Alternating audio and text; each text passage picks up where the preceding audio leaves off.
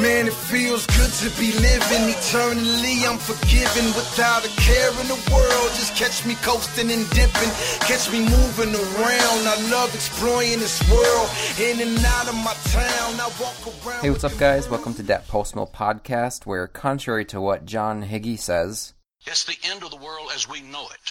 we all feel fine. Didn't somebody else say that too? Who yeah, else? I, was- I was going to play the song, but uh, I found when I googled it, I, I tried to Google that sound, sound clip of the song. Yeah, by REM. I, that was like one of the top hits. Was that I was like soundbite? I'm like, oh, perfect, and it was John Hagee. I'm like, oh, I'm just going to play that. Dude, John John Hagee has become so like that. That's his bread and butter, basically. His bread and butter is blood moons and predicting like the rapture and the Antichrist. And I and it's so funny that all these guys have these careers of like 30, 40 years of doing the same thing and being wrong all the time. And all they do is get more famous and more money and more followers. It's it's like if you were a weatherman and you were wrong, after a few times you're going to be out of a job. Like no one's going to trust you. But like in our our culture is so screwy that you can you can cry fire in a movie theater like a million times and then never be a fire and people just keep giving you more money and trusting you more. Like it's it's sad. It's ridiculous.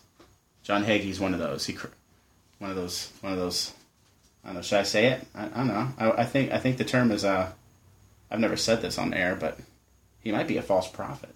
I don't know. He might be. mm-hmm. What does the Bible say to do to false prophets? Well, definitely don't listen to them Don't follow them on Twitter. Yeah, definitely don't ignore. Don't, don't just don't listen to them. Come on, guys. America, wake up. And I don't mean wake up because there's blood moons. I mean wake up because there's scriptures that tell us. I think that at bare minimum, uh, if somebody makes false predictions like that, they should be um, expelled from their pulpit and never allowed to be in the ministry again. There needs to be discipline and accountability. Amen. I mean, absolutely. At at bare minimum. Um, What happens when a prophet prophesies and is wrong? Put him to death is what that says. Right. And e- Yeah. well, false prophet, not, a false prophet would still be exposed as a false prophet, even if their predictions came to pass, according to Jeremiah as well, because um, being basically unbiblical and violating God's law means you're a false prophet as well. You, you, you can you might get a few a few predictions right, but that's called that's just sorcery. What what I was talking about is the place where it says uh, if a prophet says that something's going to happen and it doesn't happen that way, don't be afraid of them, because obviously the Lord's not with them. And then it says the punishment for foretelling something that did not come to pass was ex- to be stoned, put to death. So obviously it's a really serious thing, and it should not be taken lightly that people are attempting to foretell the future. Um, it's p- people call themselves Christians and say things like that, you can almost automatically just ignore them. there's so there's so many like Christians that I meet that are so like so dear to me, and you, and they, you know, they they're dedicated to the Lord, um, but not, and and I got to be real careful, but I, I I see a I see a sincerity in them. I, they do a lot of good. They uh, they you know they they're quick to talk about Jesus and they love Christ and they're really uh, into their church. But man, they they've just they've been discipled and brought up this really false understanding of just anything whatsoever that is biblical. Um, and they're, it, it just really, my heart goes out to them because how much it takes for them to have to rethink uh, and have a paradigm shift. But then, but then I have hope because I was in a similar boat, and um, it basically as we continue to do things like this, um, do things like we do in our local churches wherever we're at, spread across the, the entire country. Um, as as we continue to be faithful and, and encourage our elders and our leaders also who are doing that, who have a bigger maybe a bigger audience than we do, more people people will listen. Um, I just I just know that when that hearts can be changed and paradigm shifts can happen. Um, but in the meantime, it's frustrating because we see like the Phil Phil Heggies and like people get mad at Joel Osteen, and I get it. But man, like I'm sorry, that dude does not get my blood going like when I hear John Hagee um, or Leslie Hale or any of these guys that are so freaking rich off of off of false predictions. So, John, I'm really concerned because you have the same initials as John Hagee. You know what? Um, Yeah, that's a sign right there. I mean, I can't. I see blood moons all the time, and I just have I'm no to. prophet, but I just. Have, So when when when you said when you guys said sorcery, um, Colin, I think it was you.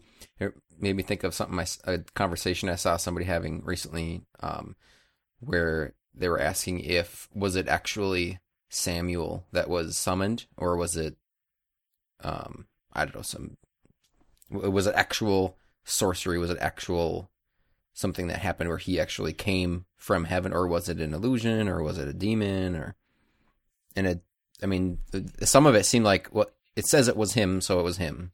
I think I'm only, I- I think I'm only remotely familiar with the passage you're talking about, and I can't remember what it says. I mean, Samuel was definitely ticked that he was summoned. like he wasn't happy. Um, So in First Samuel 28, Saul talks with Samuel's ghost. Verse 10, Saul replied, I swear by the living Lord that nothing will happen to you because of this. The woman who was the, the woman at Endor. Who do you want me to bring up? she asked. Bring up the ghost of Samuel, he answered. This is CEV, so it's going to sound weird maybe.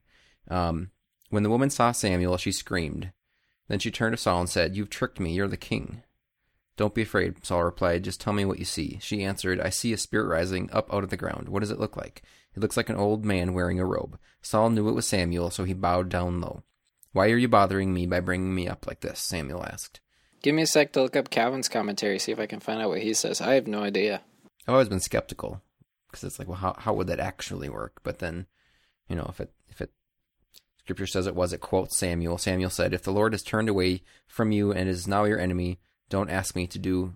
Don't ask me what to do. I've already told you. The Lord has sworn to take the kingdom from you and give it to David, and that's just what He's doing. So it's, I mean, it's, Samuel speaking to him, saying, "I've already told you this." But if Samuel, if Samuel's, you know, says he's saying, he's speaking to him and he's saying, "I've already told you this," it makes it seem like it is actually Samuel because he's, you know, recalling past conversations. Doesn't look like Calvin has any commentary on it. I have no idea. Do we even want to look at gotquestions.org? No. They say the passage does not give us any reason to believe it was anyone other than Samuel.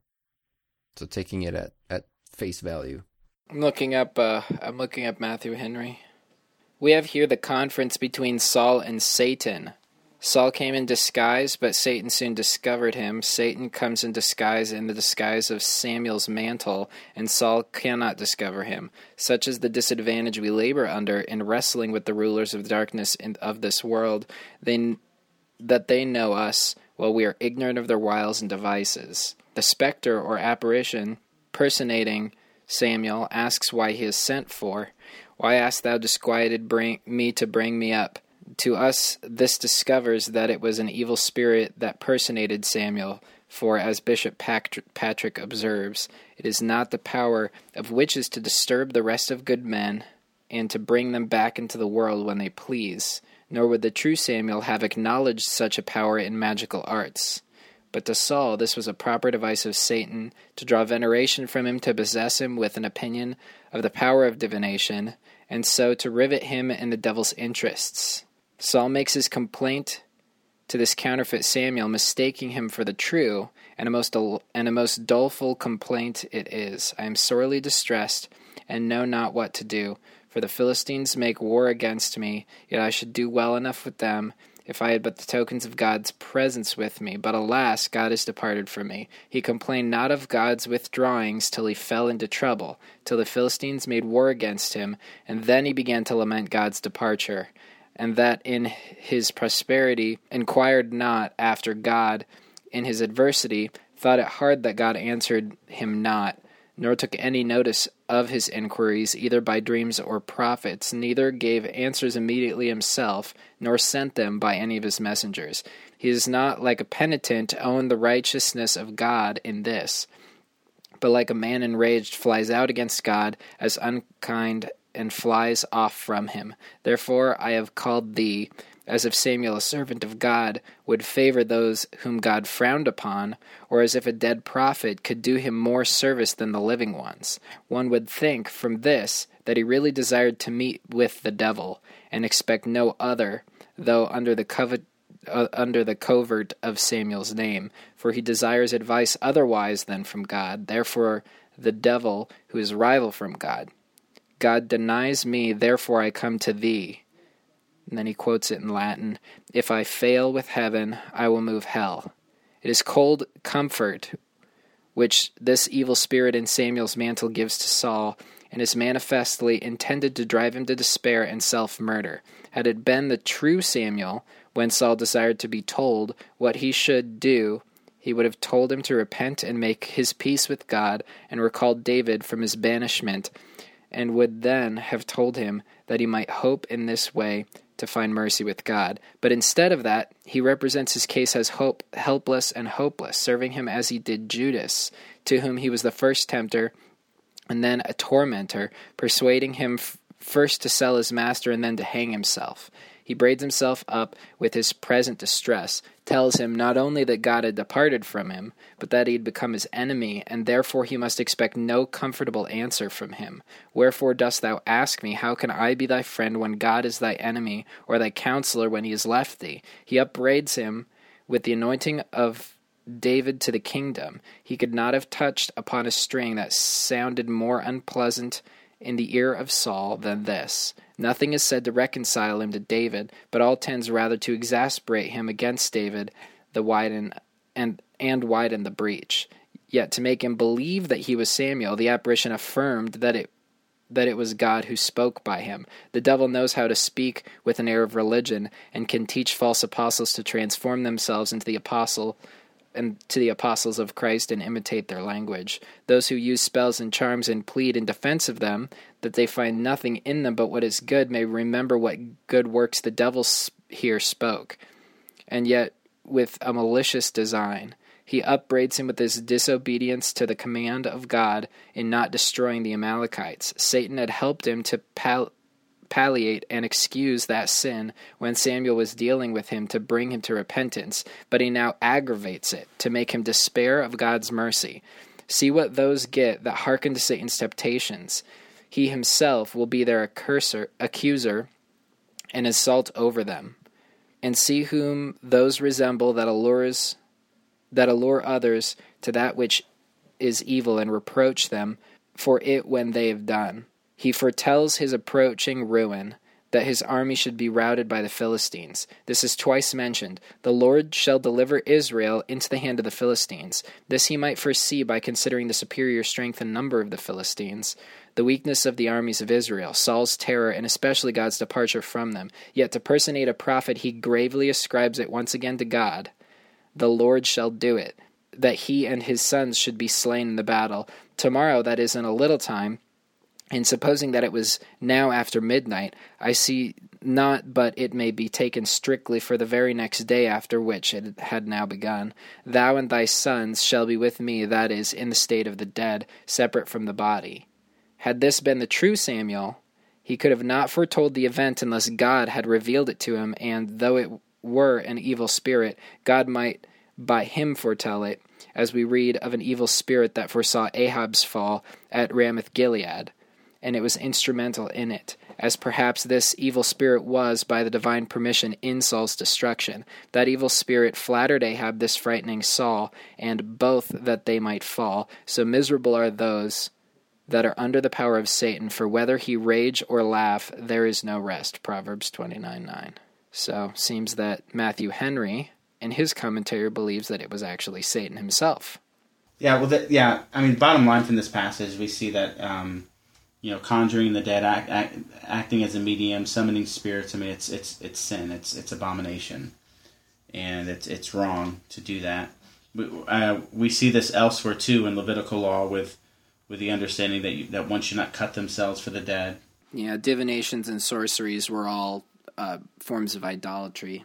That just bad news. But this this kind of thing, um, just like for example, like when someone who a sorcerer gets a correct prediction, it doesn't mean oh now they're okay. And and the scriptures, uh, the scriptures give the standard for for a true prophet, being that yeah, not only what they say comes to pass, but also they have correct doctrine, basically that they they honor God's law. Um, and so that's what we have to see. So when we have this, all these predictions and, and end times like um, chaos and everything, we, we really need to to go to the scriptures, just like with all things. And America is so man, it's like it's like a bad relationship. You keep going back to it over and over and over. Like as as a culture, keep getting deceived and jacked up and all interested in everything but the truth. And the truth is so much more exciting. The truth is so much more exciting than Apache helicopters, which uh, people say is what the locusts are in Revelation, or with Israel rebuilding a temple exactly as it's supposed to, or with some some suave, sophisticated either politician or businessman, antichrist rising up. And, and the, the the truth is, and here's the truth: the truth is that the that the Lord of heaven and earth sent His Son, and His Son came as a baby, grew into a man, and brought the kingdom of God back to the world. The truth is that this Jesus died on a cross resurrected, and conquered death and evil and sin and every power and authority therein.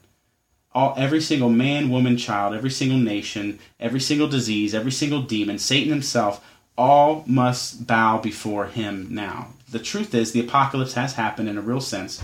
The old world of sin is gone. The new world is come in Jesus. And this is how all the writers of the New Testament write. This is what all the prophets look forward to. And and so that is where I think we need to start is a correct eschatology, not as an eschatology meaning oh the study of last things of what's going to happen to America in a couple of years, but like an eschaton meaning where does the narrative of God's story, where does his history culminate? What does it lead to? And what we find here is that it culminates in Jesus and it leads to his justice and his restoration of his good creation um, once and for all.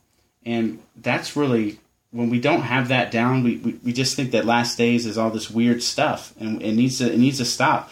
The Left Behind series, I mean, you can like you can like those all you want to, but the fact remains is it's not biblical. Like there's nothing biblical about Left Behind series whatsoever. There's nothing true about it. There is no rapture coming. Um, none none of this stuff is, is is true. Israel is not even the Israel we see in the Old Testament. The Israel now that we have in in modern times. I mean, it's it's a nation that needs the gospel just like any other nation, but for some reason. There, there's a movement in, in America, especially, that Israel is the one nation we don't preach the gospel to. We just really encourage their idolatry and hope that they rebuild a temple. It's ridiculous, and it needs to stop. So, and that and that brings us to like our current I think uh, Colin has the article up, but we don't have to read the whole thing. I know it's not that long, but the current thing about this, the stock market's going to crash. There's going to be financial ruin, and, and this huge thing's going to happen in the world. And it, it's going to be so bad that, you know what, it's probably possible that things are going to be so bad financially in the world that then Jesus will finally come back. As if that changes what the Bible says. It doesn't. It doesn't change what the Bible says. No matter how bad the financial stock market is, no matter whether or not your bank computers can process the year 2000 from 1999, no matter how many books talk about Jesus returning in 88 or in 89, no matter how popular a radio guy is who can get the rapture wrong 10, I don't know how many times he's predicted the rapture, we still must understand that it doesn't change what the Bible says. And so our problem is we need to know what the Bible says. And just like many epistles tell us in the New Testament when we know God's word, we will not be so easily washed away by the waves, carried around by different waves and winds of doctrine. But Peter says that we won't be short sighted, even the blindness, but we'll know. The compass will spin, my life directed by him. Notices in the movie, bet they still want to shoot me. I'm a dead man living, pardon my laughter to Uzis. Tell me what can they do to me? Already a done deal, already been sealed ever since my Here's what uh, Amer- American Vision put out an article called the Shemitah myths exposed, a free report from American Vision, and here's what it says. They're saying we can expect something big a financial meltdown, social chaos, perhaps even the return of Christ. And they and they keep saying September 2015. They sound very persuasive, and even Christians with sound dro- doctrine are asking me if there's anything to it. Since there's so much alarm and confusion in so little time, that was sarcasm. I have decided to put together this free report on the subject in collaboration with some well informed friends of American Vision. Settle the issue for yourself and your family with your friends with our free report today. And so you can go to the American Vision's website. The name of the article is The Shemitah Myths Exposed. And Shemitah is S H E M I T A H. Um, and they have, you can look at the free report and download it. And I'll just read the section from the foreword, which they have in this article. From the foreword. There's currently an explosion of interest in the Old Testament religious law of Shemitah thanks to books like Jonathan Cahn's The Harbinger. This widely popular book makes startling claims about catastrophic judgments. Give me a sec. This wildly popular book makes startling claims about catastrophic judgments and financial chaos allegedly backed up by convincing historical evidences, coupled with the alleged coincidence of the Jewish Shemitah years, as well as the alleged blood moon phenomenon, which we've also recently been hyped.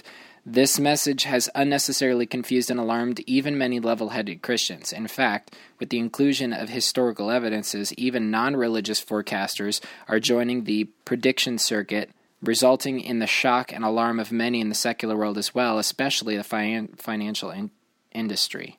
This excellent paper, which follows, and and which I am proud to bring to you from a friend of mine, addresses the Shemitah and blood moons issue specifically from historical, astronomical, and financial perspectives, while I let the main paper do most of the discussion for itself, in the brief foreword, I make a few important observations on the religious side of the equation, as well as how this phenomenon has also recently been secularized and leveraged primarily, it appears, for personal financial gain. It is my concern to prevent Christians and many in the young libertarian audience as well from being duped into sales pitches with fears built on religious fantasy. It is my conclusion that the Harbinger, the blood moons materials and the particular use they make of the Shemitah are unfortunately very misleading. Although the Harbinger in particular is presented in an engaging mystery format very similar to the Da Vinci Code, now that I think of it, the Harbinger is written with the same literary genre, fiction.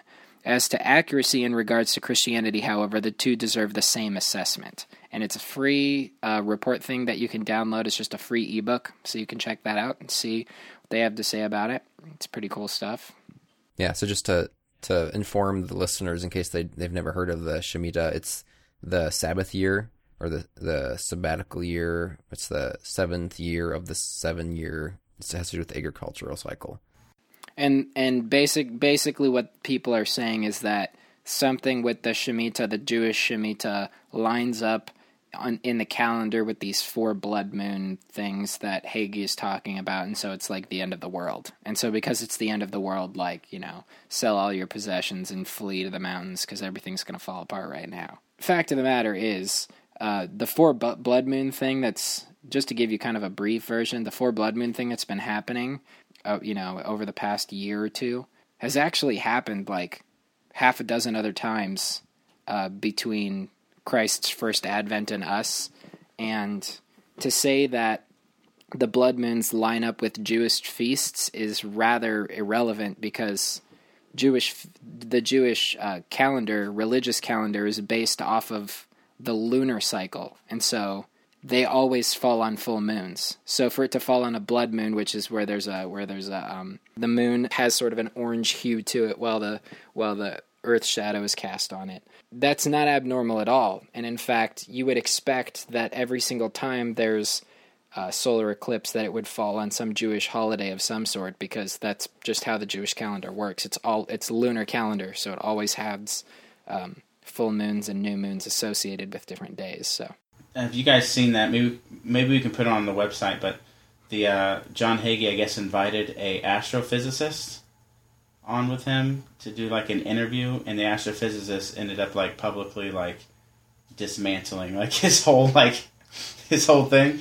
Uh, let me pull this up. It says the sun will be darkened and the moon will not give its light. So that means the sun and the moon are going to be eclipsed at the same time, which sounds super fun and, you know, kind of fantastical, but it's physically impossible because a solar eclipse is when the moon is between the earth and the sun and the lunar eclipse is when the earth is between the moon and the sun and so you can't have the moon on two opposite sides of the planet at the same time whoa whoa whoa You're you're using that science stuff. God is bigger than science. With God, all things are possible, Colin. How dare you doubt? and it comes down to the scriptures. Like Hagee, for all his years of looking at scripture and using them, has no clue, has no understanding about how the Bible works and how it communicates. Like the Bible never like talks about stars falling and things coming in the cloud and the moon being darkened to talk about like actual natural phenomenon. Yeah. It's covenantal. It's apocalyptic. It's prophetic. but isn't that isn't that Narnia? In the last battle, don't the stars fall? So it must be true. It must be. C.S. Lewis true. said it was true. Yeah, it is. C.S. Lewis Mm-hmm. also said purgatory is true, but we won't get into that. So yeah, when it talks when it talks about um, stars falling and stuff like that, the same exact language was used throughout the Old Testament uh, to talk about local judgments, like when um, when Medo Persia in Isaiah 13, when um, the Medes were stirred up against Babylon, as it says in verse 17. Uh, you go, you scroll back up to verse, I think, 10 and verse 13, somewhere around there. It says almost the exact same thing. It says the the heavens were shaken and the the constellations fell out of their place and the stars uh, ceased shining and the foundations of the earth were shaken. Well, none of that literally happened when Babylon was overthrown by the Medo-Persians. That's not that's not what actually physically happened. But the purpose of that sort of language is to describe the um, the powers of the heavens of Babylon. So the you know the sun, the moon, and the stars. Those are the you know the lights in the heavens. Well, the lights in the heavens of Babylon were cast down. So that's like the the political and religious leadership structure was destroyed, and then the powers of the earth being shaken. That's like you know even the even the people of the the citizens were even affected by it. That's what that sort of thing is talking about we see the same sort of um, language in the New Testament, of course, in the book of Revelation and in like the Olivet Discourse. Uh, but understanding how it's used in the Old Testament, we have to look at those things and not necessarily expect it to be speaking about the you know the end of the world. Because I because if I mean if we tried to take it literally for a moment, um, if one star were to fall from the heavens to the earth, the earth would be destroyed instantaneously because even even the smallest star is bigger than the earth and is going to completely, you know, incinerate it because stars are like the sun. Colin, Colin, Colin. All things are possible. What part of all things are possible don't you understand? You need to understand when to understand things one way. Okay, so let's go to Revelation 12 for a second. So we've got a giant fireproof woman who is standing on the moon.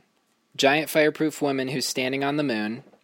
She's wearing the sun as clothing, and she has stars as her helmet. Okay? And then there's and then there's a dragon, and then there's a fire breathing dragon with seven heads, and its tail is so big that it destroys one third of the stars in the universe. So we have a tail that is physically larger than any other object known to existence because it would destroy a third of We we have a very lopsided lopsided dragon. yeah, very large tail. And he is going to somehow pursue this giant fireproof woman who's pregnant and she's going to give birth. And then the dragon spews rivers out of his mouth trying to cat like that's really what's going to happen. That's I mean, all things are po- possible, so it's literal, right? I mean, all things are possible, guys. If I can play Dispy real quick, the, the the the imagery, which is not hard for me to do, the imagery though in Revelation, no one really believes that an actual dragon is going to go after a fireproof woman. We just believe that actual stars are going to fall. the funniest thing about that, like I say that like super heavy satire. The strange thing is like no dispensationalist looks at that passage and says it's a literal giant fireproof woman. They say the giant fireproof woman is Israel and uh you know, like it's obviously Israel with the this depiction of the twelve stars and the sun and the moon. That's like just like Joseph's dream, and I'm like, why didn't you say that like five chapters ago? Like I don't understand. And then when it talks about the dragon who like took with him like took a third of the cast a third of the stars from heaven to earth, they say, "Oh, that's because Satan took a third of the angels and so a third of the angels became demons. They're fallen angels." And I was like, "Why didn't why didn't you interpret it that way like 5 chapters ago?" Like it's like, oh, the sun and the moon are falling out of the sky. That's literally going to happen. 5 chapters later, oh, it's talking about angels and Israel and stuff. Like it doesn't it doesn't make sense. It's like like you guys said, you pick and choose. So I, I downloaded the uh, the PDF of that report from American Vision just right now, and I was looking at the, I was looking at Joel's uh, foreword to it, and he makes an interesting point. Um, he's talking about he says the heading to the section is no no one today celebrates Shemitah Shemitah whatever however you pronounce it, um, because it was it it was a ritual it was a ritual thing, and obviously the- theonomy would say anything you know the ceremonial law all that stuff was, was fulfilled in Christ and is being fulfilled in Christ. So we don't that's part of the law. We don't we're we're obligated to fulfill but he's doing it for us. And so he's saying you know that's that's part of all that. And even Paul talks about it um, in Colossians and talking about um, you know that no one pass judgment on you in questions of food or drink or with regard to a festival or a new moon or a Sabbath so all these things that that uh, were shadows of the things to come. It it's funny that that they would cling to these things. They would they would they would look at the law and say no, no. Like they would look at theonomy and say no, that's that's wrong. It's all we don't need to worry about that anymore. Jesus is doing it for all that stuff. Whatever you know, it's all fulfilled. Ignore it all the law. But then, except this one thing, they would go back and say, "But this, you know, this is actually still good, and this this is actually still applicable." So they would actually go to the ritual side of the law, which is the one thing that we would say is is not, uh, you know, needing we we don't need to fulfill. We don't need to to to do. That's the one thing that in here in this point that they're actually saying that is applicable still. That's a fascinating point too. Um, I believe there are some hyper dispensationalists who believe they are theonomists with regard to Israel. So they think that Israel needs to follow the Mosaic law, but not us because we're not Israel. So like even to this day they would say that, you know, Israel is in rebellion and apostasy because they don't have a temple and that's why they need to build one again because they have to have those because they're Israel. They have to have a temple. So the whole, you know, the temple of his body thing and the whole you guys are a holy temple, living stones, Peter or fir- I think it's First Peter 2, Ephesians Ephesians 2, like none of that matters. Like that because that's all for Christians. That's not for Jews. That's just for Christians. Yeah, if you got if you got any friends or family, I was real quick plug for American Vision. If you have any friends or family that are eating up all this stuff, download that report and Email it to them. They have it they have it set up on the web page to like email it to or forward it to friends and family. So yeah, do that. And when you when you check out, uh, it gives you the option to donate some money. Um, so be sure to throw you know five ten bucks, skip a cup of coffee tomorrow, and give them five bucks. Yeah, definitely take care of them. Also, I would I'd highly recommend a book that really uh, really affected me and helped me a lot. Last Days Madness by Gary DeMar. It's uh, I mean he, he really deals a lot with dispensationalism and, and Israel and temple and the signs, the apocalyptic language. Um, it's a it's a really it's a must read. Uh, for for I think any anyone who has been who's grown up in this like dispensational like uh, kind of left behind type of thing, which I think is most of us. Um, so I definitely recommend that. Yeah, I'll put a link to that in the, in the description. Link to that book. Gary is actually a really cool guy when it comes to um, discussing things on social media. He will, he does, is not above like random Joe Schmo dispensationalist guy who just like reads Scofield's notes and that's all he knows. He he will totally have a conversation with them on Facebook. It's kind of fun. Well, if anybody is listening to this and uh, wants to help us out, reach out to if you know Gary, reach out to him, send him a message, um, or if you know the Apologia guys, send them a message. Encourage them to send him a message for us on our behalf. Drink, sleep, dream, gospel. Wake, pray, read, dress, work, think, gospel. Rest, fellowship, yes, church, hear, see, gospel. Everything, gospel. Everywhere, gospel. Walk, talk, eat, drink, sleep, dream, gospel. So the next thing that we were going to talk about, which uh, we talked about a little bit last week, actually, or maybe it was a couple weeks ago, we talked about persecution and how persecution relates to dat post mill. Does persecution disprove dat post mill? Uh, does dat, does post mill ignore the passages in the New Testament that talk about the persecution in the life of the believer? And we walked through a handful of passages and we were running short on time, so I intentionally left off a passage in Acts because our very own John Howell, um, I believe, did you say you did a sermon on this? I just recently, uh, my, my most recent sermon was on Acts 9, on the uh, conversion of Saul of Tarsus. Um, but I, yeah, I've spent a lot of, t- you know, basically, when I say I spend a lot of time in Luke and Acts, that just means that I just get dumber every time I study it. And um, I just realize more and more how amazing uh, that text is. But I did, I did, my church, Grace Church of Dunedin, we did do a study series through it. Um, it was a community group, a study group thing that we did on Wednesday nights uh, through the Lucan narrative that lasted for a few months. But, um, but yeah, I just I don't know why. I just I've always found myself providentially and through circumstance and different things like placed before Lucan Acts, and um, it's like the Lord's always trying to have me focus on it. So I just really I have a lot of I have a huge heart and passion for for the Lucan narrative, which is the Gospel of Luke and Acts, and um, when it comes to persecution, it's a huge motif and theme in that narrative. And so how does how does that relate to or conflict with postmillennialism? yeah, yeah, sure.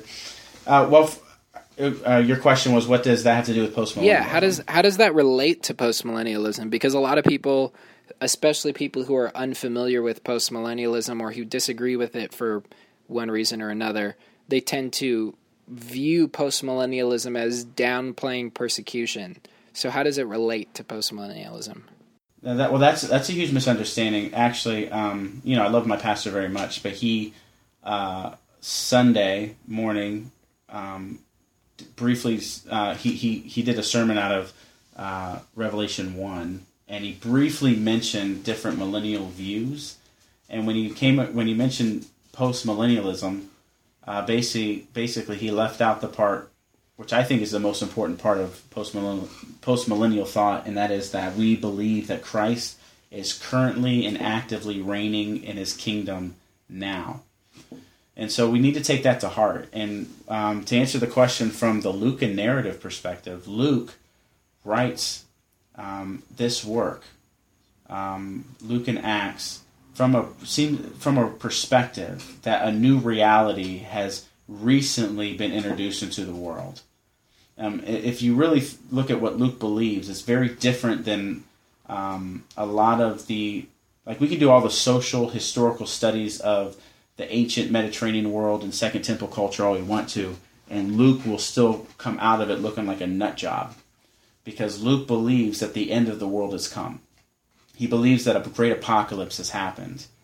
And a lot of us don't look at Luke and Acts and realize that, but when we look at the prophetic references in Luke and Acts, when we look at how he structures the narrative of Jesus' ministry, when we look at how when we look at the structure, which we're going to look at actually specifically of Acts as a whole, um, how it's how it's the ministry of Jesus continued, the culmination of history being manifest in the church.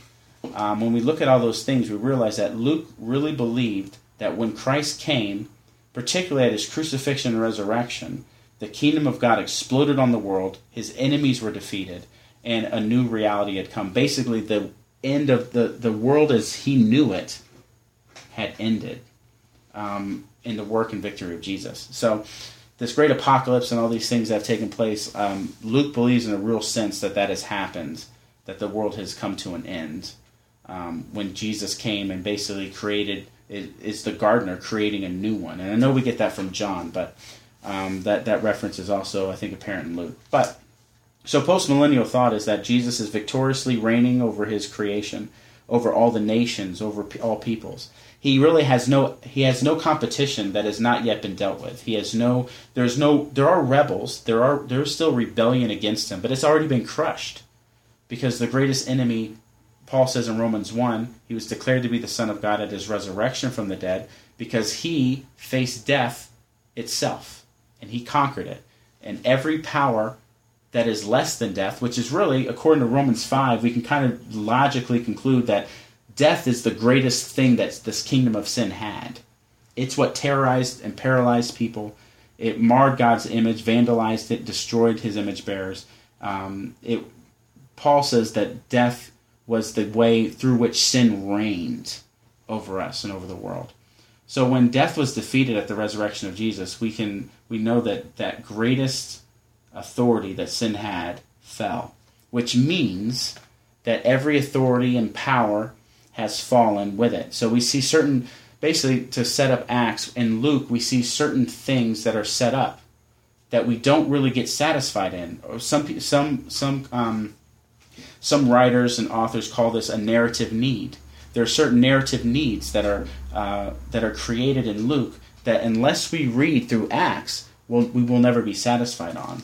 One of these comes in Luke chapter one. Let me get there. I think um, Luke chapter one, verse fifty, actually fifty-one. Uh, he has done mighty deeds with his arm. He has scattered those who were proud in the thoughts of their heart. He has brought down rulers from their thrones and has exalted those who were humble. So this idea that the Messiah is going to come, and keep in mind this is this is uh, this is the message to Mary, right? And Mary's being told that this that this Jesus in her womb will bring kings off of their thrones, and he will exalt the lowly. So this is like this is not just imagery here. This is like something that is messianic. It's prophetic. It's a it's Isaiah. It's Ezekiel. It's Daniel. It's uh, it's Habakkuk. It's it's it's so entrenched in the scriptures. We can't escape to the fact that if Jesus is Messiah, this is something that he's going to have to do and accomplish. Um, and so we see this actually become uh, more evident in Acts when we read uh, about actually a literal ruler, for example, being killed where he sits uh, we see that the Roman Empire, no matter what they do, they cannot stop the spread of this thing. Specifically, the Jewish leadership under the great first persecutor and enemy of the church, the murderer, Saul of Tarsus, cannot stop Philip from planting a church in Samaria. He cannot stop the gospel. And so we see here that the narrative need or the anticipation of Jesus being this mighty warrior king, we see it come to fruition in Acts. And Paul will expound upon this as well in like Colossians 2 when he talks about that the crucifixion of Jesus was really his defeating of his enemies. They thought they defeated him, but really he humiliated them and put them to shame, open public shame. Um, the mighty empire, in a real sense, began to fall, eschatologically fell, when they murdered the Son of God. Um, so just look at uh, the narrative structure. Anyway, does that answer your question? I don't know. That's a that's a really good framework uh, to kind of set it up. So what I'm getting, and you can correct me if I'm if I'm wrong, is that in the early church, the very early church, the greatest persecutor of the faith was Saul, and he was converted to be the great one of the greatest uh, you know tools of God against the devices of Satan. How does how does that same theme play out throughout the book of Acts, or or does it does it shift at all to something more? Because I, I hear people say things like the that persecution is the seed of the church, or something like that, where it's like you know the blood the blood of the saints is the seed of the church. That's how she grows. The blood of the martyrs is the seed of the church. I think I've heard you say that before. How does how does that relate to to Luke's narrative in Acts and and and how that the the persecution of the church plays out with the spread of the gospel? Absolutely. Uh, that it, it's I think it's important to understand that, that quote comes from the first century, I believe. Um, and man, I gotta correct. It, it's been repeat. I know it was repeated by Augustine, but he's not the first one that said it. So I'm thinking either Justin Martyr or um, maybe even earlier. But basic, the, the point is, is that one of the bishops and leaders of the church who said that was later on himself uh, martyred. Um, and I think that's powerful to know that. Um, and yeah, I, I, hear you typing, so you can look that up for, for our listeners. But uh, what we see here in the Acts uh, of the Apostles is we see volume two of the Lucan narrative. Um, and it's easy to see the connection. We can see it uh, directly through its address to Theophilus, which is a cool thing to get into, which we won't right now, who that is or what that is, what that means. Um, a lot of theories and debate on that. But look at the just the narrative structure of Acts. I believe is set up for us in the beginning, in the first chapter, when we look at um, this the questions of the apostles. They questioned the risen Christ before his ascension, and let's just look at that really quick Um, in verse 3, um, to these he presented himself alive after his suffering by many convincing proofs, appearing to them over a period of forty days, and speaking of the things concerning the kingdom of God. Gathering them together, he commanded them not to leave Jerusalem, but to wait for what the Father had promised, which, he said, you heard of from me. For John baptized with water, but you will be baptized with the Holy Spirit not many days from now. So when they had come together, they were asking him, saying, Lord, is it at this time you are restoring the kingdom to Israel? Which makes sense because keep in mind what he's ta- the context of what he's telling them for 40 days, according to verse 3, is things concerning the kingdom of God. In verse 7, we pick up again. He said to them, It is not for you to know times or epochs which the Father has fixed by his own authority, but you will receive power when the Holy Spirit has come upon you, and you shall be my witnesses both in Jerusalem and all Judea and Samaria, and even to the remotest part of the earth, or the ends of the earth. So I, I, I, make a case, and I'm not alone, like I think this is a huge position of the church for, for a long time, is that in verse 8 we see that, that there's a narrative structure to Acts. And that is that what Acts is going to show us is how Jesus, through his Holy Spirit, and through which we'll see later on, I'm going to make we can easily make the point through persecution of his church, is um, that they begin in Jerusalem. We see Pentecost happens in Jerusalem, and he says, "I want you to be my witnesses, both in Jerusalem, but also in all of Judea." So we see that under the persecution of great of Saul, the first enemy of the church, there's a great persecution in Jerusalem that pushes all the saints out. If you look at Acts chapter 8, after the death of Stephen, in Acts chapter 8, we see that all the saints basically are run out of Jerusalem. The only saints that stay behind, according to the text, are those who are concerned to take care of the body of Stephen, who was just killed. So that's a huge thing that Paul did, Saul of Tarsus. Like, obviously, a violent, bloody, scary man um, who is being used to do something at first seems very dastardly and hopeless. Um, but Jesus isn't done there. He wants them to be his witnesses in Jerusalem and all Judea, but also in Samaria. And we see this as well. We see that Philip, who is who becomes a deacon with Stephen, the first martyr, they're both called to the same thing.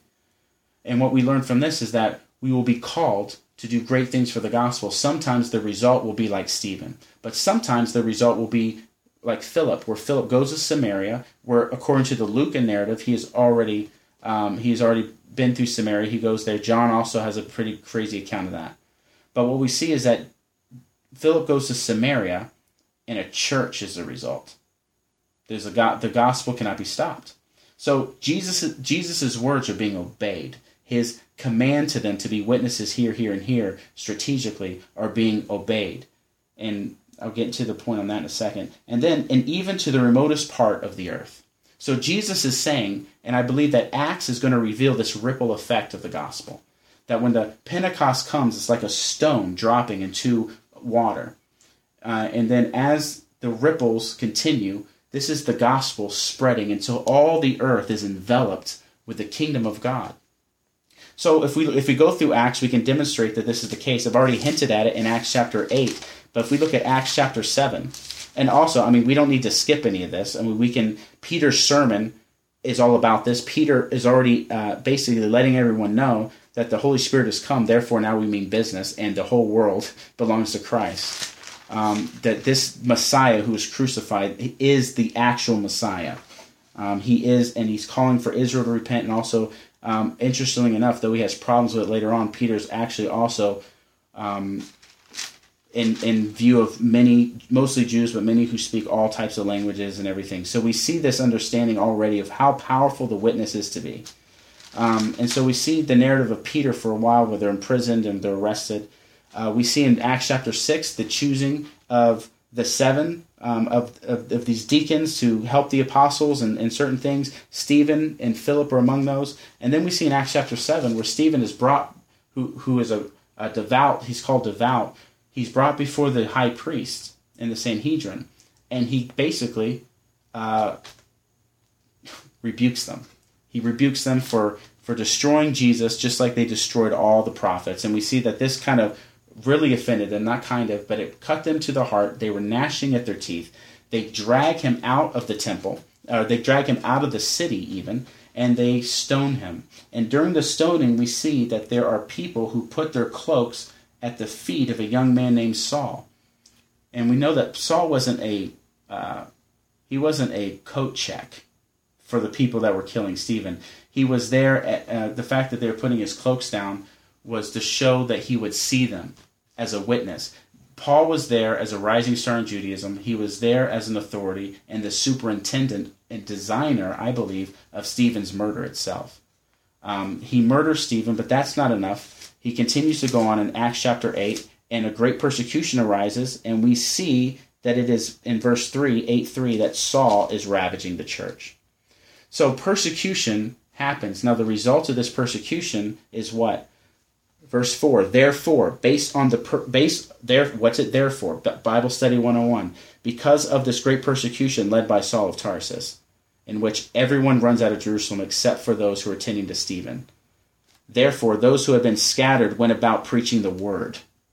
Right? So all, all you've done is like crushing a mama spider when she has babies on her back. All you're doing is spreading those spiders out a little bit quicker and a little bit earlier than they would, but a lot faster and a lot more ferociously. And this is what we can see through like a historical understanding. And then look, verse 5. Philip went down to the city of Samaria where Jesus told him to go and began proclaiming Christ to them. So, bottom line is, to not get too long, the persecution of the church or is ordained of God and called of, of Christ himself, even though he sees it, which he'll tell Paul, as a persecution against himself. But the persecution is for the purpose of his witness in the world. That Jerusalem, the church in Jerusalem, is scattered to preach the word, the word according to the design of Christ because of the persecution that is ordained that they suffer. And that's that, that's one big point. And we see this all throughout Acts. Ironically, um, and I use the word ironically, I think too much, but providentially, because God is so wise and so great, we see that this great enemy of Saul is brought low, that he's brought to the ground, which is a biblical imagery as well. It's a defeated enemy already. He asks, Who are you, sir? Who are you, Lord? And he says, I am Jesus whom you are persecuting. We see how close Christ is with his people. We see this image in Revelation how no martyr, no saint who has been killed for the faith will go unavenged because it is Christ himself who has been offended, it is Christ himself who has been persecuted. So Paul is judged.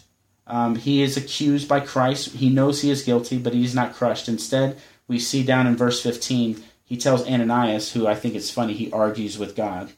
Um, he wants to make sure God knows what's happening a whole 160 miles away in Jerusalem.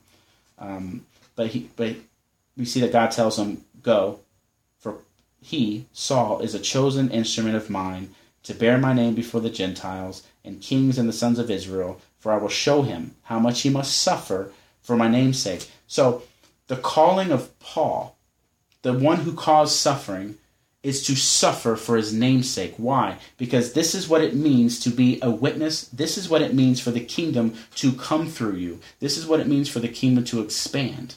Is the suffering and the persecution for the name of Christ. Now, what we see is that all up to this point, from Acts 1 to Acts 9, that the gospel is spread like wildfire through Judea and Samaria, and even now at this point to Damascus because of persecution. That is why it's happened. Now, to doubt post the post millennial understanding um, of the victory of Christ, I think, is really hard to do when you put persecution in that perspective. That persecution is what it means to follow Christ in a real sense. This is how the church expands. This is how the church, definitely in Acts, it's shown that there would not have been a church in Samaria unless Philip was pushed there because of the persecution by Saul in Jerusalem. And that is not just an isolated incident. We see that that's how it happens throughout all of Acts. The great persecutor Paul ends up in the end of Acts and at the end of the earth as a witness of the gospel. That is amazing.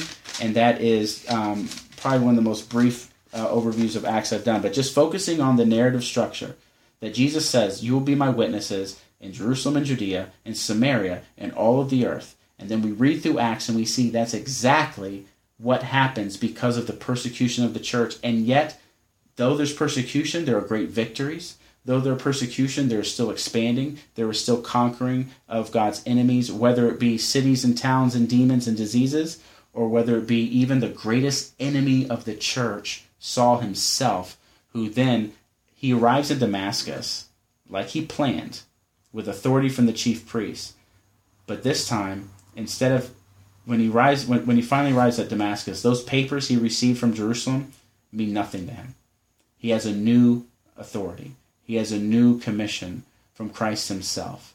And he is strengthened by the community of faith. We see that Ananias, who hates him, who fears him, eventually repents and calls him brother, baptizes him, strengthens him. And then we see that Paul goes out into Damascus. People are expecting him. Ananias knew he was coming. They are expecting him, but they weren't expecting him.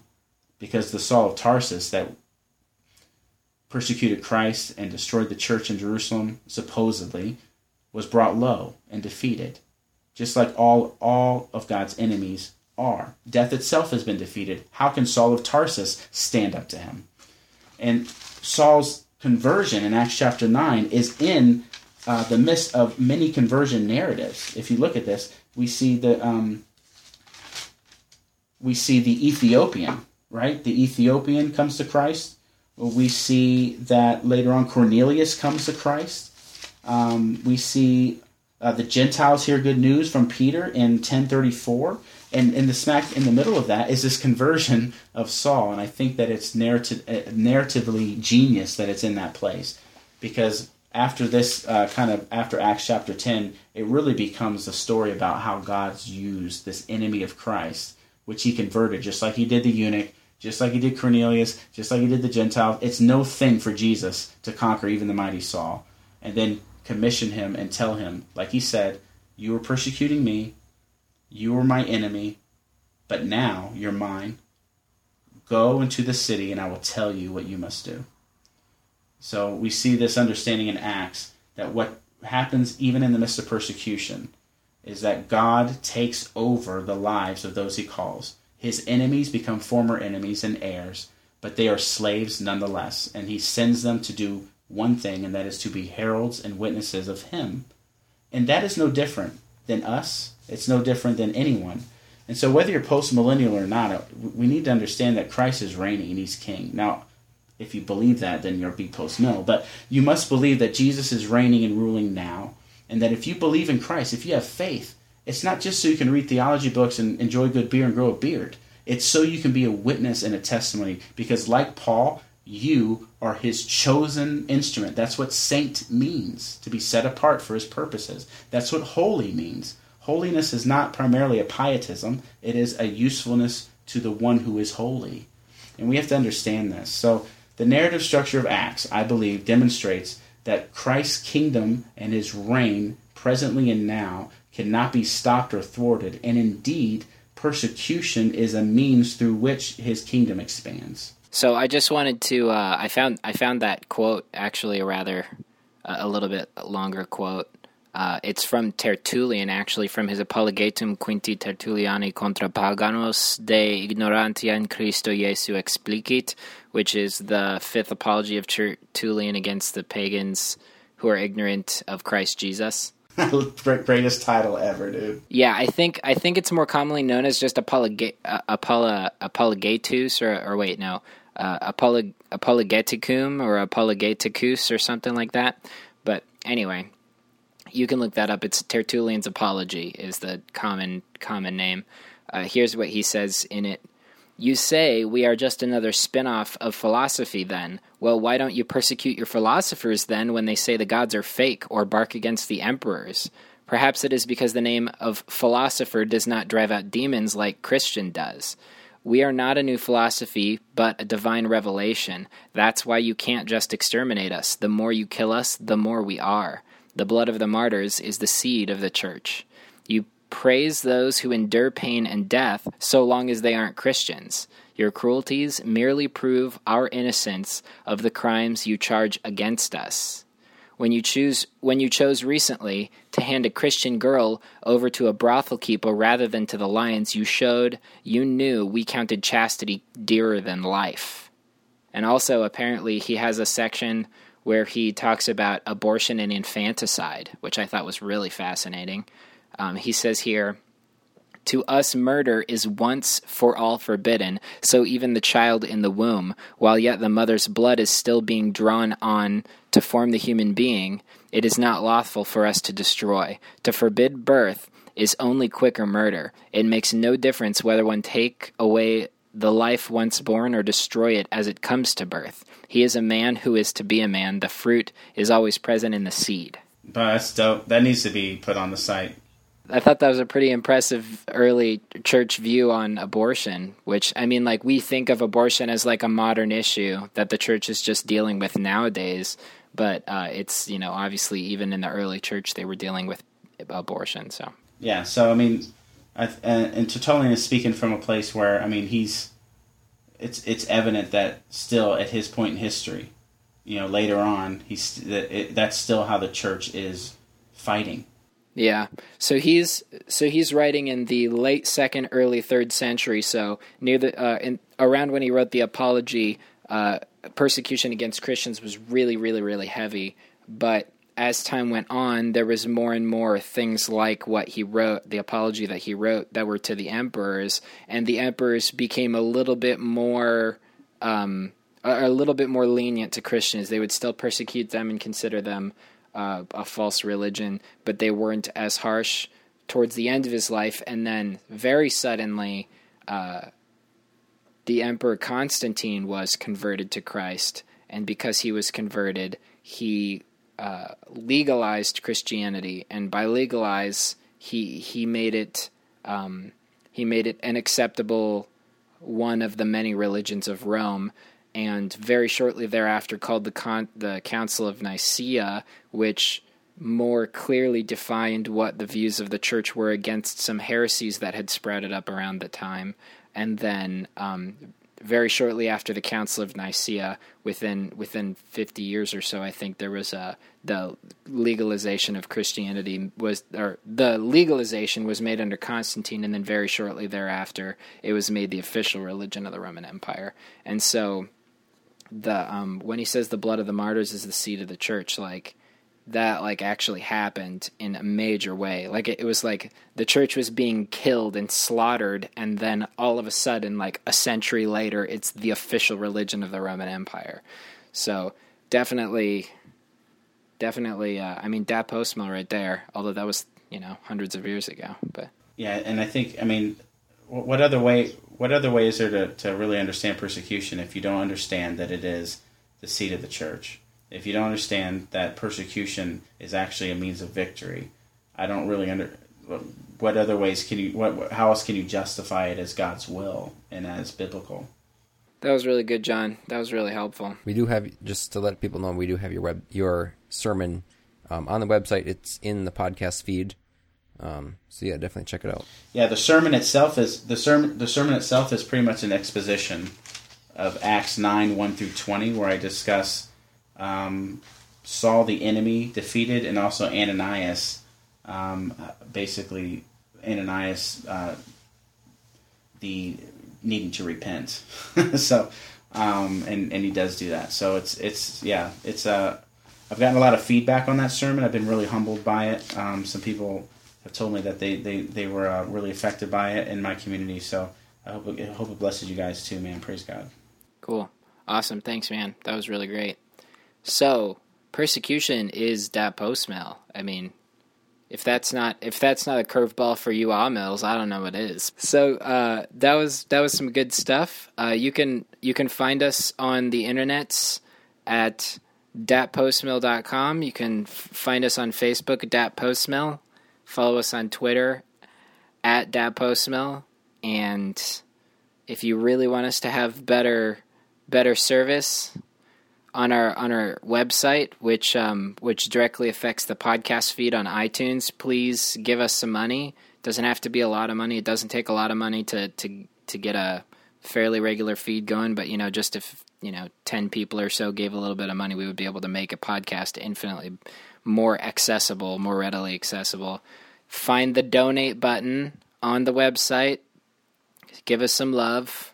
We don't want we don't want your money. We just want you guys to have some good podcasting. So Right, and definitely interact with us on on social media. We uh we did a post the other day that was uh just that meme about adopting a child should not cost more than a boarding one. We have uh, as of now we've it's reached ten thousand over ten thousand people have seen that, and we have like 126 people have shared it, and yeah, it's definitely the furthest reaching post of anything we've done. That's just on Facebook. Um, so just think about think about what we're posting online. We want it to be productive and we want it to be helpful, and that's just a very simple, easy way to get get the truth in front of you know other believers and not unbelievers. You know, get spread the truth out. That's very easily to have it just show up in their feed and get them thinking about it. We uh we you know we definitely don't have um, as large scale of an operation as Apologia Radio does, but obviously you see they their Marcus is putting stuff out. I mean every day they're doing videos. Yeah, the Apologia Empire is just they're putting out a lot of good stuff, and that's that's what we all need to be doing. Is we need to be liking, commenting, sharing our stuff, their stuff, anything anything post mill. Spread the word, like, comment, share it, do uh, retweet it on on uh, on Twitter. Did you, did you know we're on Instagram? We're on Instagram. Yep, same. You. I think we have only like three pictures, just because I just haven't. It's hard to get her. It's just another thing to be posting stuff on, but yeah. So just that post mill, same same as Twitter. One word, one L. But I mean, that's how that's how that's how a word. If you if you like the podcast, I mean, just to be honest, you know, we, we can we can try to plug ourselves. If you like the if you like the podcast and you've gotten some stuff out of it, we've been getting a lot of emails from people. We're super really encouraging, so we appreciate that. Um, people are liking it. And if you do like it, um, you know, it's just simple tips when you're on Instagram and you do a post something about us or you share something we've done, you know, hashtag that post mill, but hashtag whatever else is relevant to it. Because then when people are searching, you know, uh, hashtag abortion, then they're also you're going to see our picture show up in the feed, and they'll see hashtag that post mill and all the stuff. You know, people f- go down rabbit trails with with all that stuff. So definitely um, be thinking about us when you're on all your social media sites and interact with us, share it, ask questions. That's what we're there for. So get the word out on iTunes too. Give us some give us some reviews. We've we've had some good ones. Um, rate and review us. That helps get our our um, our icon you know showing up further up in the feed for popular podcasts. Gets gets the word out more. Um, one thing I was thinking too, maybe to to encourage people to to donate some money is maybe we could allow people to sponsor an episode where they say say you donate 10 bucks 20 bucks i don't know whatever 10 bucks um, we'll sponsor an episode for you or whoever you want it to be sponsored to we'll just give you a shout out and if you donate a hundred dollars, we will have you on an episode. I totally stole that. that. That was a joke. I stole that from the Reform podcast. Nobody laughed at that. That was I was really sad. I don't think that I don't think that's a bad idea. if you though. if you donate a hundred dollars we you we will have we'll have you on also i want to i want to plug one more too i want to plug reconstructionist radio i just thought about them the other day but uh, they're doing some awesome stuff. Um, jason sanchez he got permission from um, chalcedon um, and gary north all to to make all their books everything in their library into audiobooks. They got free reign. And so they're recruiting people right now to um, record themselves. So if you have a if you have a, a nice radio voice or you just want to help out, um, and you have the ability to record yourself, um, preferably in a decent quality, but uh, if you have the time and the the desire to rec- just read books, just read it out loud, and then re- get that recorded and send it in. Send that in. They're uh, they've got quite a few up um, on the website. It's reconstructionistradio.com. Um, and that's kind of part of Jason's whole empire that he's building with Post Mill Report and all that all that fun stuff. But they've got um, th- as they people submit um, chapters, um, they'll he'll post it up there. So like R.J. Rush Rushdoony's "By What Standard." you can read, you can listen to the intro in chapter one, or just the preface of "The Foundations of Social Order" by Rushdoony. Um, but there's some some good stuff that are people have already done complete books on there um, and it's I think it's it's brilliant. It's it's awesome. I I think it the idea probably stemmed off of his truck driver theologian. So when you're on for all the people on the road, especially you know always listening to podcasts and audiobooks, what a great way. I mean, I would have loved this when I was driving, you know, eight hours a day to listen to a buck a day. Um, and it's for free. So how cool is that? So if you want to help out, um, go to reconstructionistradio.com. Um, reach out to they're on they got Facebook page. Reach out reach out to Jason. I'm sure you can contact them on that page or post mill report some way you can get a hold of them. And um, I think you can click on volunteer narrators, and he's got a list of books that you can do. And reach out to him, help him out. Um, that would be awesome. So hopefully, I'll soon I'll be getting around to working on his uh, his websites. Um, make it easy. I've actually had I've planning on making it um, helping him out to make it easier to actually be able to listen to the books instead of having to download one huge audio file, but uh, to actually set it up in a podcast format so you can subscribe to Reconstructionist Radio podcast, and then you every you know whether each one is a book, so you can you know easily pause it or split it up in chapters or whatever. Um, but yeah, so I want to help him out. But if you guys want to help him out, I'm sure he could. You know, he's got a family, so if you want to help him out, you know, even donate some money to help him with his time, or just volunteer to record some books. All right, well, keep hashtagging that now. I like that. Hey, Knox, I ain't know what you was doing, man. When you was doing all this, but another one. Let's go. Walk, talk, eat, drink, sleep, dream. Gospel. Wake, pray, read, dress, work, think. Gospel. Rest, fellowship, yes, church, hear, see. Gospel. Everything. Gospel. Everywhere. Everywhere.